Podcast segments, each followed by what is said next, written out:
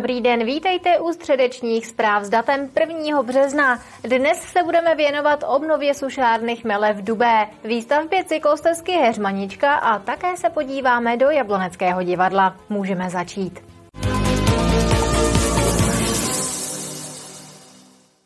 Sušárna chmele v Dubé by se už za dva roky mohla otevřít veřejnosti. V interiérech zbývá dodělat poslední detaily, jako například elektroinstalaci a také ošetřit sušící věže. Po rekonstrukci tu chce město vytvořit expozici, která by mapovala pěstování chmele na Dubsku. Sušárna chmele v Dubé je v našich končinách unikátem. Nejbližší podobná, která by měla dvě válcové sušící věže, se nachází až v Anglii. Možnost podívat se dovnitř tohoto výjimečného objektu bude mít i veřejnost. Radnice totiž pracuje na jeho obnově. První úpravou vlastně muselo být odvodnění toho okolí, protože tady se zdržovala voda v okolí a působila statické poruchy. Bylo to vlivem jiné stavební činnosti v okolí, která tomu uškodila té sušárně. A čili to byl první krok odvodnění té lokality, pak se zajišťoval staticky výměna střechy, to čeká skoro každou památku. Už nám jako zbývá takový poslední kousek těch stavebních prací vevnitř, ale co je hlavní zásadní změnou je, že máme konečně podlahy a vlastně můžeme se projít do druhého, třetího nadzemního podlaží, kde jsou kompletně udělané dřevěné podlahy máme nové schodiště a zábradlí, což je ohromná změna. Městu zbývá dodělat elektroinstalaci a ošetřit sušící věže. To by mělo být hotové ještě letos. Příští rok bude pracovat na expozici pro návštěvníky. A expozice by neměla být nějaká mohutná, protože tato budova sama o sobě je vlastně památkou. Je tady spousta zajímavých věcí, takže určitě nebudeme chtít tu budovu přeplnit nějakými informacemi, ale vlastně vypíchnout to zajímavé. To znamená to, že se tu chmel pěstoval, že to tady bylo významné středisko chmelařské kdysi dávno. Kdo by se chtěl do sušárny podívat ještě tento rok, bude mít šanci na podzim. Kulturní památka se zájemcům otevře v rámci Dnů evropského dědictví. Kateřina Třmínková, televize RTM+. Na řadě jsou další zprávy, tentokrát ale stručně. Začneme v České Lípě. České Lípě začne stavba koupaliště v rekreačním areálu Dubice. Projekt za 290 milionů korun je největší investicí v novodobé historii města, které bude nákladnou stavbu financovat ze svého. Peníze na to má město připravené v investičním fondu. První návštěvníky by měl nový rekreační areál přivítat v letní sezóně 2024. Liberecký kraj připravuje výstavbu prvních dvou solárních elektráren na střechách krajských budov. Letos by měly fotovoltaické panely pokrýt střechu budovy D vedle krajského úřadu, kde je podnikatelský inkubátor, a také střechu gymnázia doktora Randy v Jablonci nad Nisou. Oba projekty přijdou dohromady na téměř 9 milionů korun. 4 miliony chce kraj získat z evropských fondů.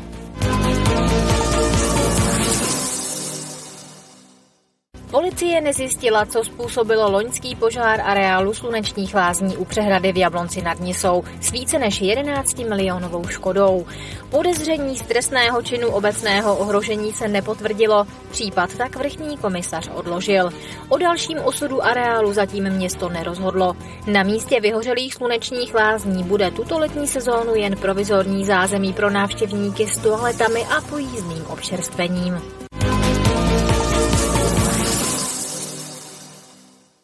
Padla poslední překážka bránící výstavbě cyklostezky na trase bývalé železnice Heřmanička. Záměru bránila podoba územního plánu Friedlandu. Město ho ale změnilo. Díky tomu může Friedland a okolní obce žádat o dotaci a následně přikročit k realizaci projektu. Železniční trať z Friedlandu do Heřmanic, také známá jako Heřmanička, byla hojně využívaná v minulém století. Dnes koleje její prázdnotou. Poslední vlaky se po nich projížděly v 70. letech. Díky mikroregionu Friedlandsko ale okolí Heřmaničky v následujících letech znovu ožije.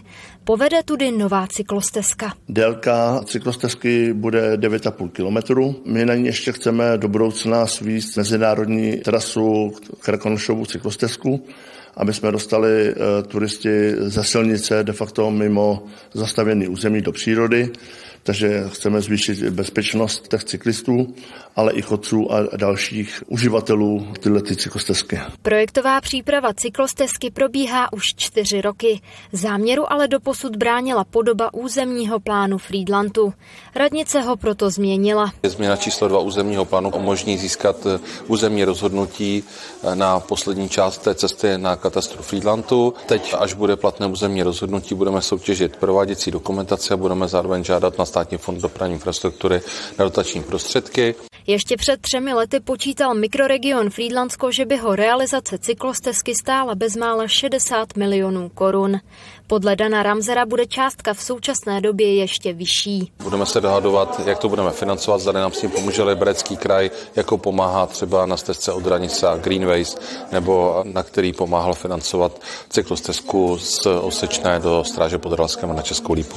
Cyklostezka Heřmanička bude začínat naproti areálu Frýdlandských strojíren a pokračovat má směrem na Kunratice. Jezdit na ní budou moci nejen cyklisté, ale také bruslaři. V zimě pak poslouží běžkařům. Kateřina Třmínková, televize RTM+. Teď budeme mluvit o polském hnědouhelném dole Turov. Je tu rychlý přehled zpráv. Polské ministerstvo klimatu a životního prostředí definitivně rozhodlo o prodloužení těžby v dole Turov až do roku 2044. Ministerstvo přitom podle zástupců českých ekologických organizací zcela ignorovalo protesty a námitky místních lidí i žalobu německého města Žitava. Povolení je podle aktivistů založeno na nesprávném posouzení dopadů těžby na území České republiky, Polska i Německa, na což experti, ekologické organizace a místní lidé dlouhodobě upozorňují upozorňují.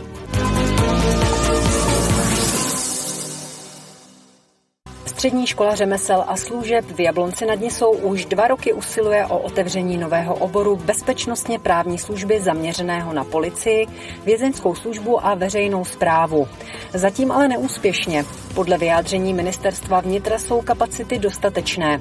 Podle ředitele školy je ale poptávka po absolventech v kraji vysoká nejen od policie a strážníků, ale také z věznic a úřadů. Obor v kraji nabízí jen soukromá škola v Kateřinkách.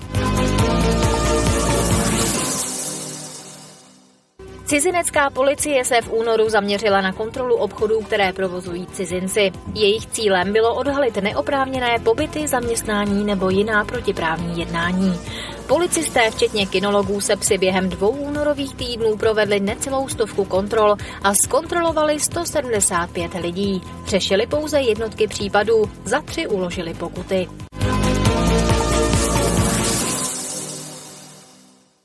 Pozvání do Jabloneckého divadla přijala významná česká klavíristka Jitka Čechová. Na své si přišli příznivci klasické hudby. Během koncertu zazněla díla především od českých skladatelů. Úterní večer v Jabloneckém divadle patřil hudbě.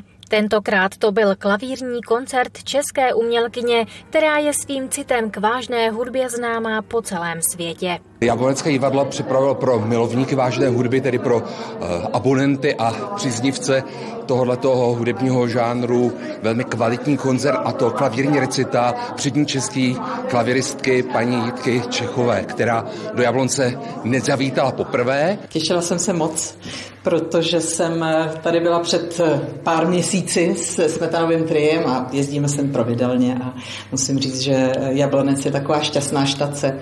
Opravdu vždycky se, se jde krásné publikum, velmi vstřícné a tentokrát jsem přijela s českým, ryze českým programem. Koncert se nesl v duchu hudby Bedřicha Smetany, Leuše Janáčka a dalších významných českých skladatelů. Zazněly ale i skladby, které se tak často nehrají. Možná, že některé z nich eh, tady zazní úplně poprvé, jako třeba Ješkova tokáta, si troufnu říct, netuším, ale to zjistím záhy, jestli tady vůbec někdy byla přednesena. No a Sukovo jaro určitě eh, taky patří ke skladbám, které se nehrají často. S tímto repertoárem se bude klavíristka prezentovat v rámci světového turné v Jižní a Severní Americe a také v některých částech Evropy. Myslím si, že paní Čechová je v některých momentech velmi výjimečná v rámci interpretace právě už zmiňovaných autorů, především pak také i svým osobitým projevem, a to nejen co se týče klavírní techniky, ale také i co se týče průvodního slova. O tom jsme se sami přesvědčili. Ještě před začátkem koncertu se Jitka Čechová podělila o to, jaký vztah má k libereckému kraji, potažmo k Jablonecku. Martina Škrabálková, televize RTM+. Více se nám do středečních zpráv už nevešlo, jsme u konce. Za malý okamžik ale pokračujeme dál, a to krajským magazínem, tak se nezapomeňte dívat. Hezký zbytek dne.